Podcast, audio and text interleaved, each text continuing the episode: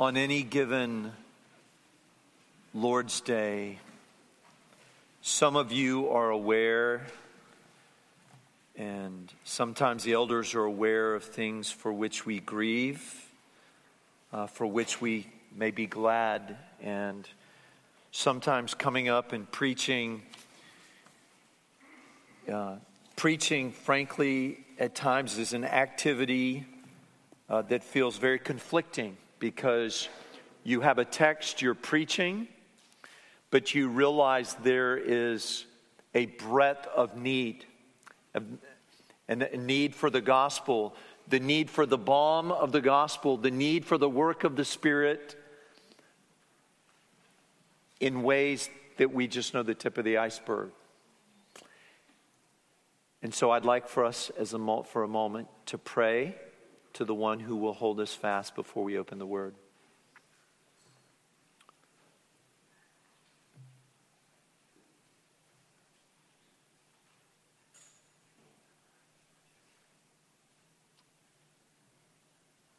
Father, let each of us this morning,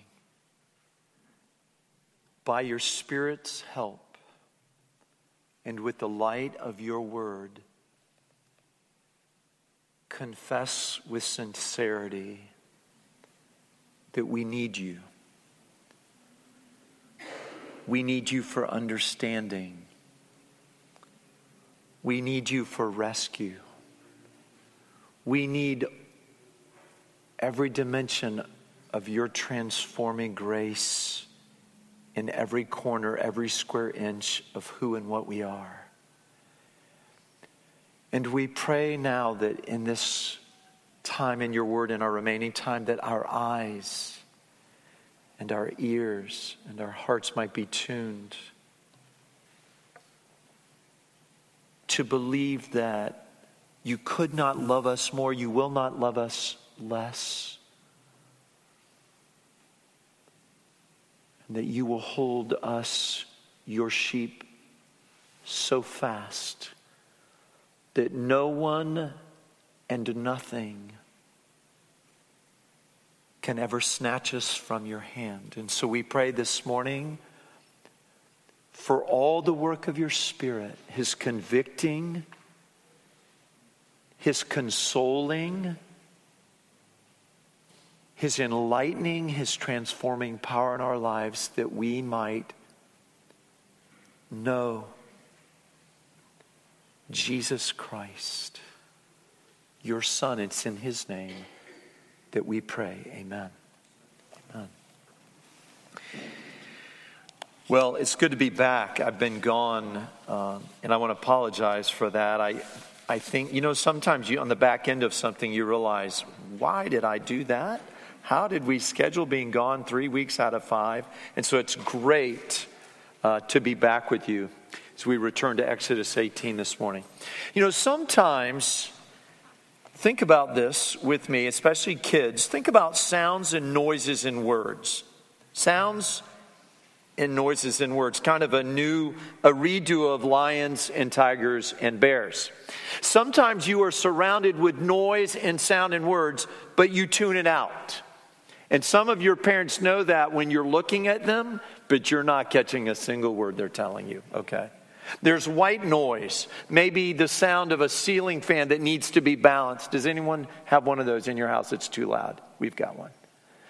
Doors opening and shutting, and air conditioning incessantly a unit turning on and off. Maybe a train and the, the, the, the whistle of a train that you can hear the distance. The bark, or shall I say, the barks, plural of a neighbor's dog driving you mad. Like, and you're thinking, can't someone give that dog some training? Cars on your street, the siren of an emergency vehicle. I mean, even just sounds unexpected. I was having coffee with a friend at Stomping Grounds Friday night, Thursday night, right on Trade Street in Greer. Everything was quiet. And all of a sudden, this car came by, like right there with the like beefed up mufflers. And it was just all of a sudden, and it was completely startling. I about jumped out of my seat, okay? Sounds, noise, words. Maybe a crying baby. The landscape contractor with his mower going, is blowing, mowing, and blowing. Every day, you and I hear this cacophony of sounds in words. Some of you tune them out. It's more of a challenge for others. But I understand. I, like I've come to realize in these last few years that I'm a person that's easily distracted by sounds. I really am. And I'm conscious of the myriad sounds that accompany a normal seven day, 168 hour week with all its rhythms of rest and work and meals and study and prayer, commute, meetings, conversations, tasks, etc. And like you, I hear a lot. I ignore some of it. I consciously endure some of it thinking it'll be over soon. And then I respond accordingly to what I consider important. What and how you listen to others and the truth around you shapes the person you are today and the person you're becoming tomorrow. And kids, just for a moment, remember this your ears were not created so that someone could tap a market and then invent the Q tip so your ears could be cleaned out. Your ears were designed for listening. How many times does Solomon in the book of Proverbs say, Listen, listen, listen, my son, to your father's teaching or your mother's instruction? And so this morning we'll see the response and the impact of one man as he hears all that is good and then he proceeds from there even to help another, and thus a nation for good. And so our title, Hearing All the Good, Helping Them for Good. Just a few reminders since it's been a few weeks since I've preached from Exodus. So I thought I'd give you some reminders as we consider Old Testament narrative. I call this series The Story, but someone has said story sometimes can mean fiction, so maybe narrative is more accurate. But quickly, three things about Old Testament narrative. Number one is that Old Testament narrative is not simply illustrative narrative, but it's in fact historical narrative. We may illustrate truth from the Bible's accounts, but they are more than just the raw ingredients or the raw material to provide edifying illustrations. This is the record here this is the record of God's redemptive revelation of how he enters into covenant relationship with the people to create a nation out of which the world would receive the Messiah, the one who says to Martha, I am the resurrection and the life. Whoever believes in me, though he die, yet shall he live. And everyone who lives and believes in me shall die. So, not only is Old Testament narrative not simply illustrative, but historical. But secondly, every historical account in the scriptures is designed to ultimately express itself in the doxology of worship. Paul says it this way in Romans 15 verses 4 through 6 he writes forever for whatever was written in former days was written for our instruction that through endurance and through the encouragement of the scriptures, we might have hope. May the God of endurance and encouragement grant you to live in such harmony with one another in accord with Christ Jesus, that together you may with one voice glorify the God and Father of our Lord Jesus Christ. And if you know the context here of Romans 15, what Paul is showing is that when you pull out the threads, the lines of implication of the gospel, it says, that we're to live with one another, acknowledging Christian liberty and expressing that in charity. And so, biblical history, Paul is saying uniquely in Romans 15, plays a role in our sanctification, in our growing Christ likeness. And so, here in Romans 15, this discussion about Christian liberty points out that charity is required and will produce a gospel focused unity whose sweetest fruit is the doxology of a resounding Psalm 92 like praise to God the Father and the Lord Jesus Christ. Paul connects our liberty with charity, which produces unity and the acceptance of one another's liberty in Christ, that then results in this beautiful, fragrant, resounding doxology of praise to God. And then finally, not only is the Old Testament narrative historical, not only does it express itself in doxology, but thirdly, as Dane Ortlund and Miles Van Pelt, they write that we must have this renewed appreciation for the Bible. You ready? The Bible as theologically unified, historically rooted, progressively unfolding, and ultimately Christ centered narrative or a Christ centered narrative of God's covenantal work in our world to redeem sinful humanity, to get us from the first creation to the new creation, from Genesis 1 to Revelation 22. Everything begins and ends and centers on King Jesus, the Alpha and the Omega the beginning and the end, the living Christ, the prophet, the priest, the king of his church, the risen and reigning one who Paul tells Timothy will come to judge the living and the dead. So let's turn to our text, and I want to consider this just in two parts. First is hearing all the good in verses 1 through 20. You may have forgotten about Jethro Every time I hear the name Jethro, I think of the Beverly what? Hillbillies, okay. But there's a more noble, now he was funny, but there's a more noble man, Jethro, also known as Reuel, the priest of Midian, the father of Zipporah, the father in law of Moses, and the grandfather of, I'm sure, many more, but certainly Gershom and Eleazar. Do you remember Jethro? And we know that Moses does not want us to forget him. For Moses keeps referring to him as his father in law, and that's important. You'll notice as though, hey, Moses, how many times do you need to tell us that Jethro is your father in law? But he keeps repeating that's a very Hebrew way of emphasizing something, all right? He's, he's emphasizing and, in effect, honoring this man who you might say, humanly speaking, saved his life. And so he's referring to him as his father in law at every turn. It was Jethro who reminded his seven daughters at that initial meeting there in Exodus chapter, if you go to the beginning of Exodus, chapter 2, the end of middle of 2, he reminded his seven daughters that they ought to have shown hospitality to this foreigner, this fleeing foreigner, Moses, this stranger fleeing from Egypt who saved them from the harassment by shepherds at their well.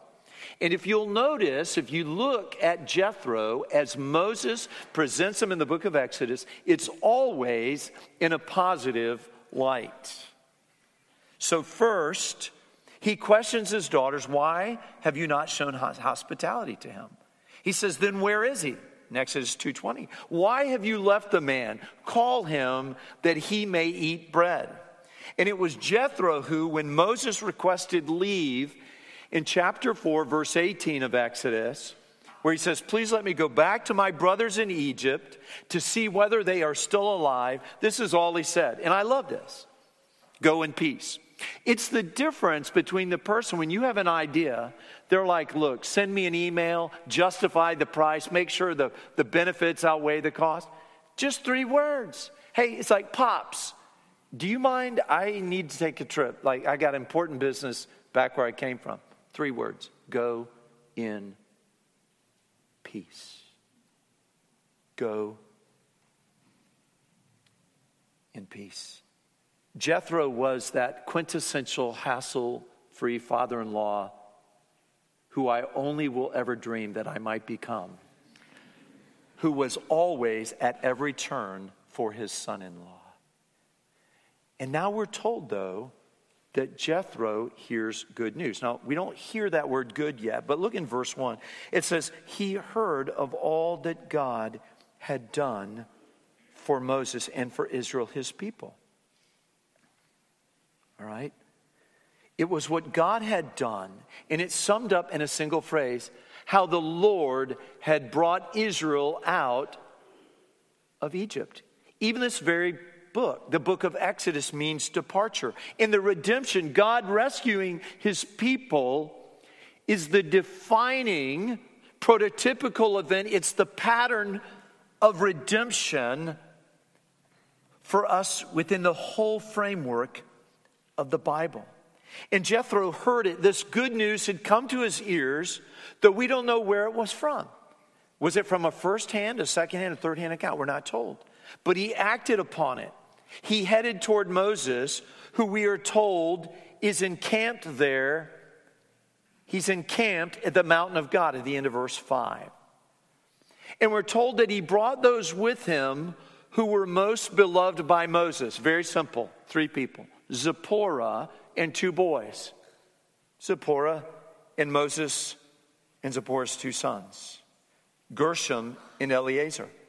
Unless we forget the significance of the meaning of the names of the two sons of Moses and Zipporah, we're reminded. And some of you know what this looks like. Sometimes, like Clint read this morning from Exodus 18, and sometimes on Sunday morning, I will send a text. I look forward to your reading Exodus 18 this morning. It's that simple reminder, right? But Exodus, but Moses is like, hey, it's been a while since you, I, I wrote about the meanings of Gershom and Eleazar, so I'm going to give it to you again. We're reminded.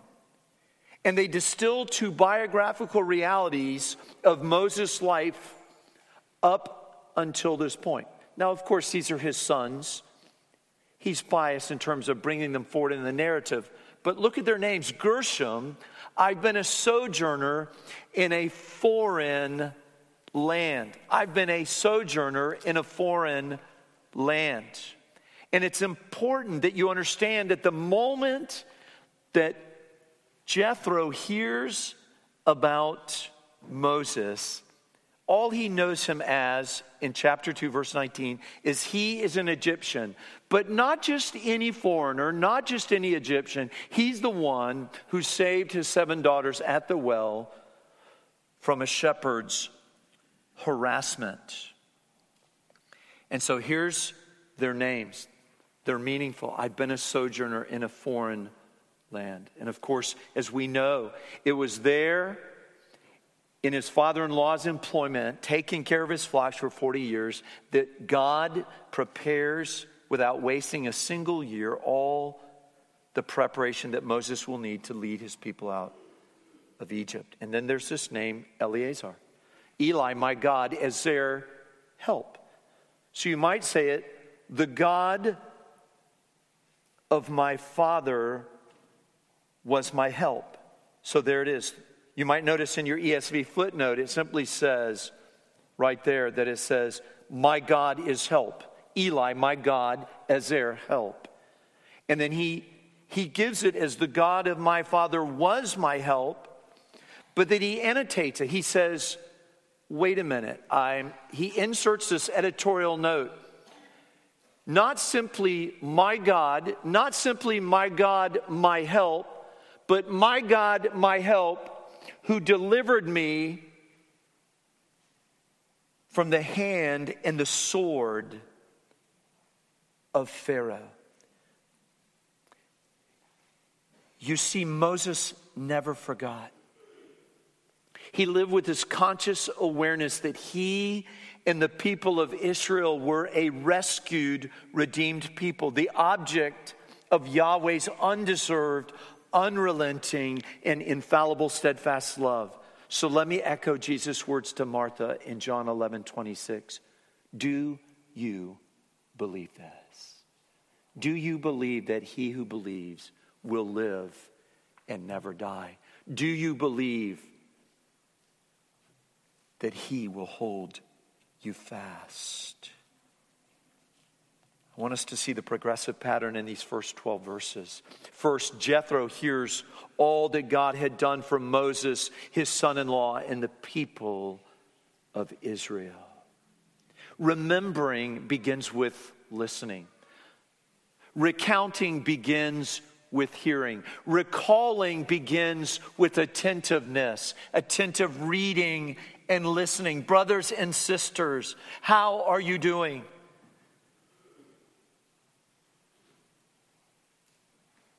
How are you doing? You know how when you go and get your oil changed and they say, we do this 15 point inspection, bop, bop, bop, bop, bop, bop, bop, bop, bop. How are you doing at hearing and recalling all the good that God has done for you in Jesus Christ? So Jethro hears this. And then he travels to Moses at the mountain. And don't forget this this mountain of God will be an important theme as we move through the book of Exodus. And he travels there with Zipporah and Gershom and Eleazar. And notice his humility. This man who only receives condemnation, not, con- not condemnation, but commendation by his son in law, Moses. Here's this old man, respected, wise, He's not even presumptive. He sends word, though he's greater and older, to gain an audience with Moses. Look there in verse 6. It said, He sent word to Moses I, your father in law, Jethro, am coming to you with your wife and her two sons with her. Just imagine someone puts a note on your desk Hey, Pops is here with uh, your wife and your kids, and they've just traveled a long, long ways to see you. What does he do? Of course, he comes out without delay. And they get all that preliminary small talk out of the way. How has the weather been over there in Midian? How's the crops doing? Wow, Gershom, you sure are getting taller and you look a lot like your mother, but I think Eleazar favors me. Oh, did you see the Braves are in second place, but they're gaining on the Mets? All that type of small talk. But then they get to the big stuff. They go inside Moses' tent for the real talk. And now Jethro receives this first person account from Moses. You can only imagine the old man sitting there hanging on every single word. While Moses, while his son in law, and there's Zipporah and maybe Gershom's right there and, and, and, and Eleazar, and they're just staring wide eyed they're, they're hanging on every single word. Jethro has initially heard all that God had done from another source. Actually, it said that he, yeah, he heard of all that God had done, verse 18. But now Moses gives the first person account, kind of like you heard it here first. And he tells all that Yahweh had done to Pharaoh. There's a distinction, right? First, it's all that God had done, verse 1, for Moses and for Israel. And now there's this description of all that Yahweh had done in righteous judgment to Pharaoh and to the Egyptians for Israel's sake. After all, this is the God of the end of Exodus 2 who said, where Moses tells us that God heard the groanings of his people. He remembered his covenant. He looked as though God has eyes like you and me. He looked upon the afflictions of his people and he had that compassion and pity for them. And he knew. He knew. And you see this now all in living color as Moses in the tent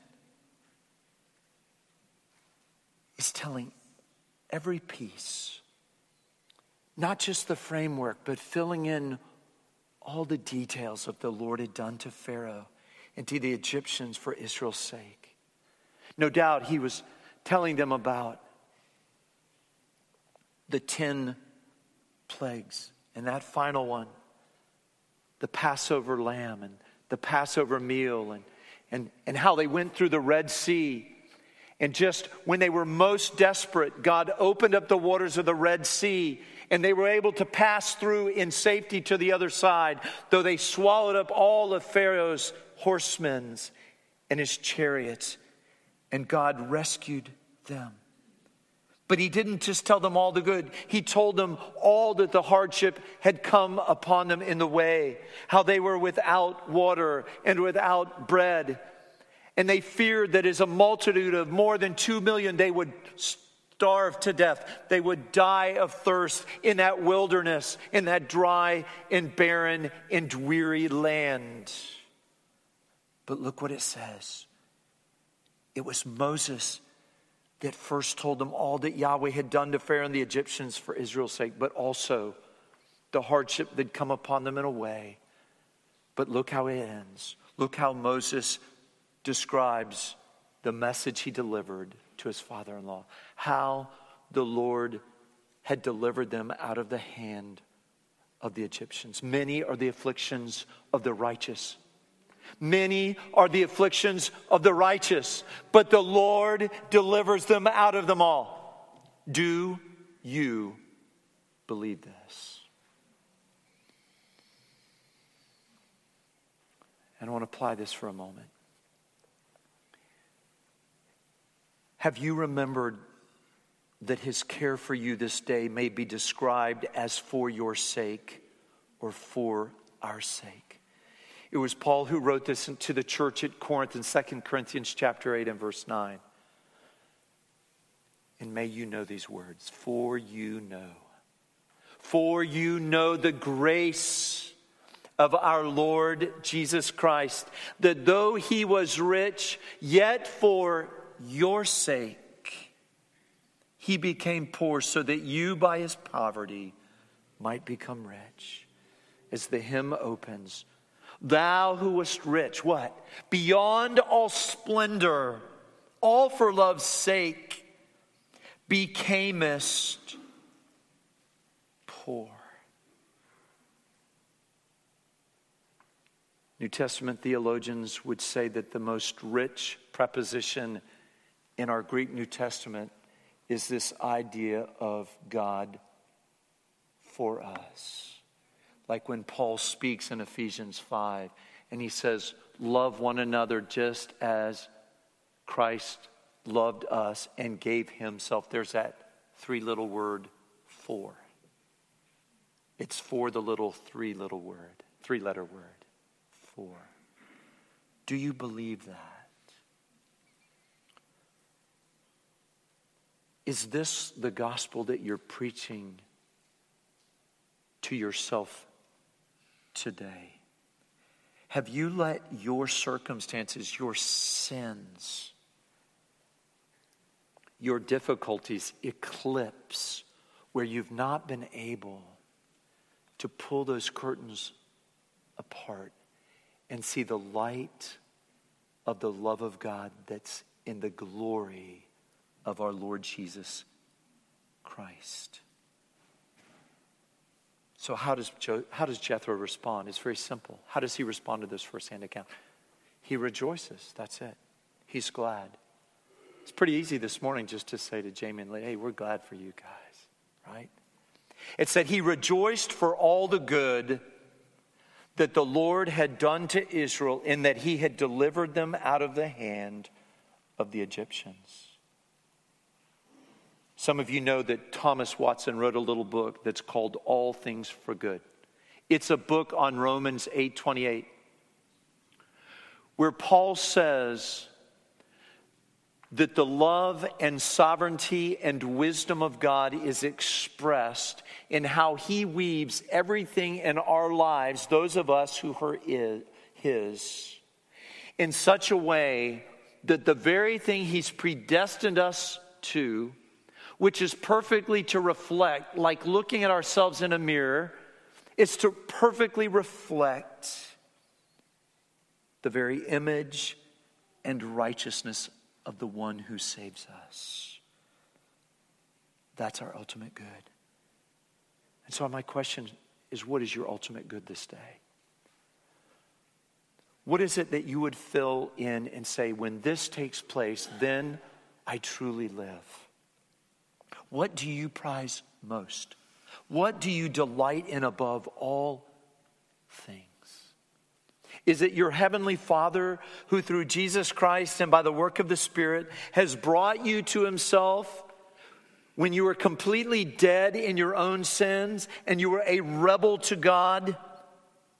And He's forgiven all your sins and He's declared righteous, righteous in my sight,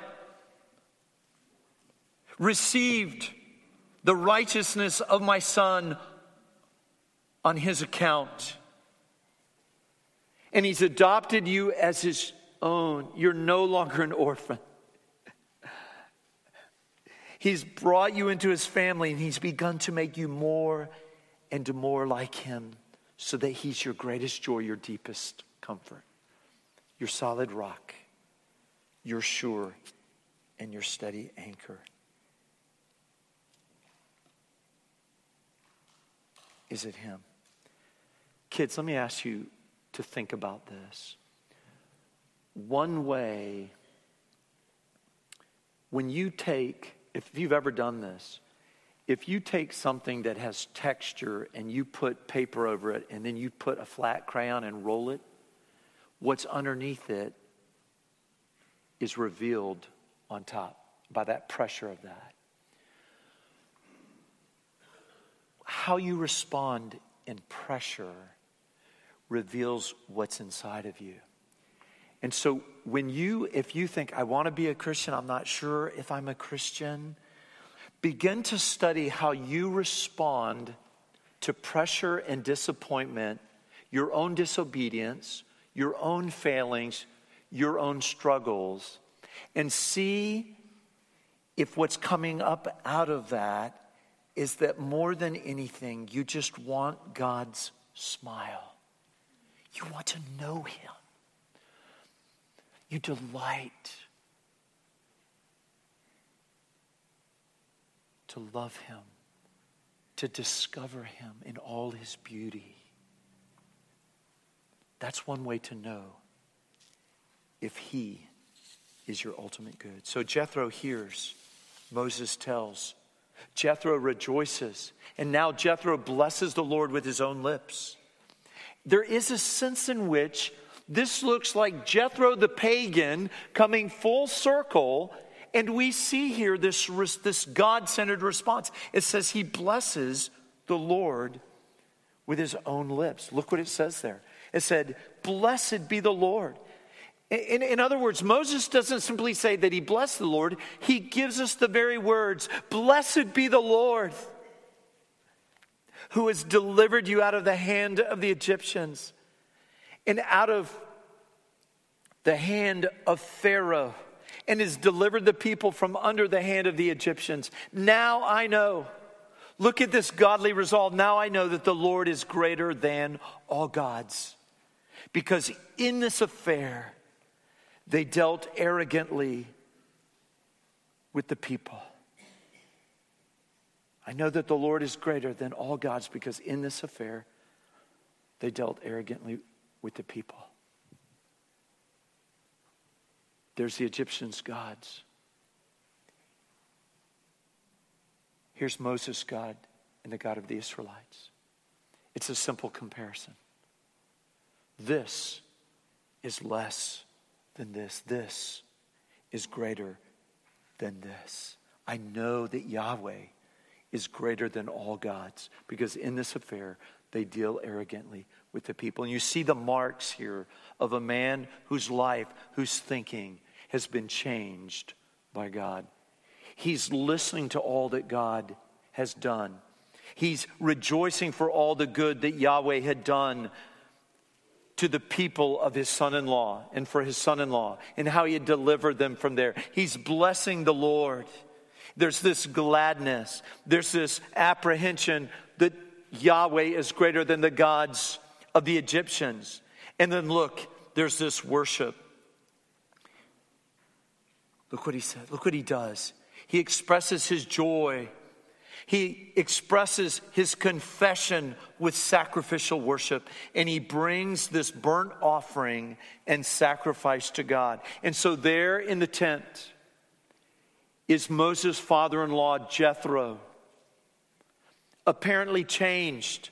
He's heard all the good. He's believed all the good. He's rejoicing for all the good. And then it costs him something. It says, he brings a burnt offering and a sacrifice to God, and they eat together. Look, and we're told a final time in Jethro, Moses' father in law, maybe not a father in law, because we're told again in verse 13. Moses keeps emphasizing the role, Jethro's role in his life. And it says, and there Aaron enters the picture. Aaron came with all the elders of Israel to eat bread with Moses' father in law before God.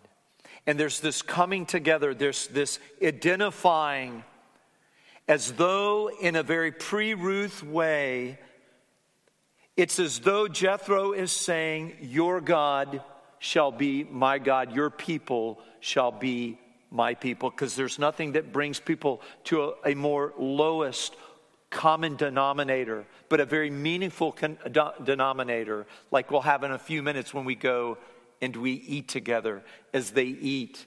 After hearing all the good, after blessing the Lord, rejoicing over that, after blessing the Lord, after apprehending that God, Yahweh, Israel's God, the God of Moses and the people of Israel is greater than all gods, and particularly the gods of the Egyptians.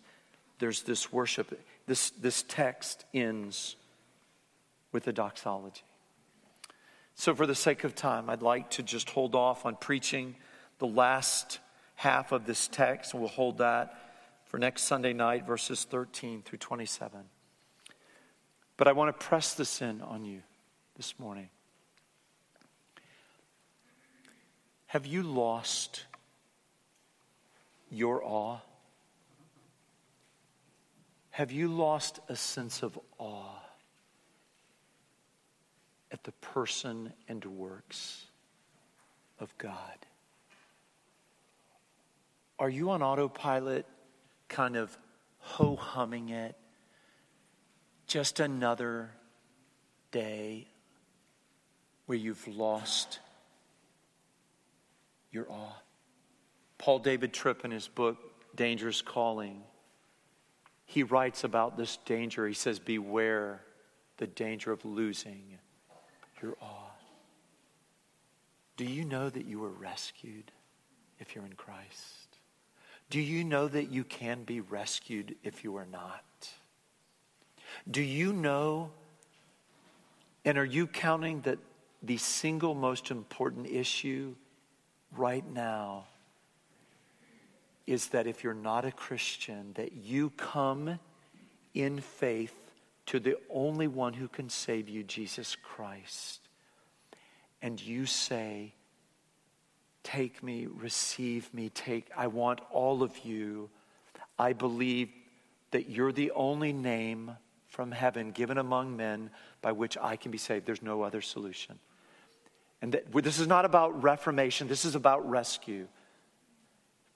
And that the very thing, as a parent was telling me this week, on why she prays so earnestly for her children is the realization is that the single thing that our children need most, we as parents cannot give them.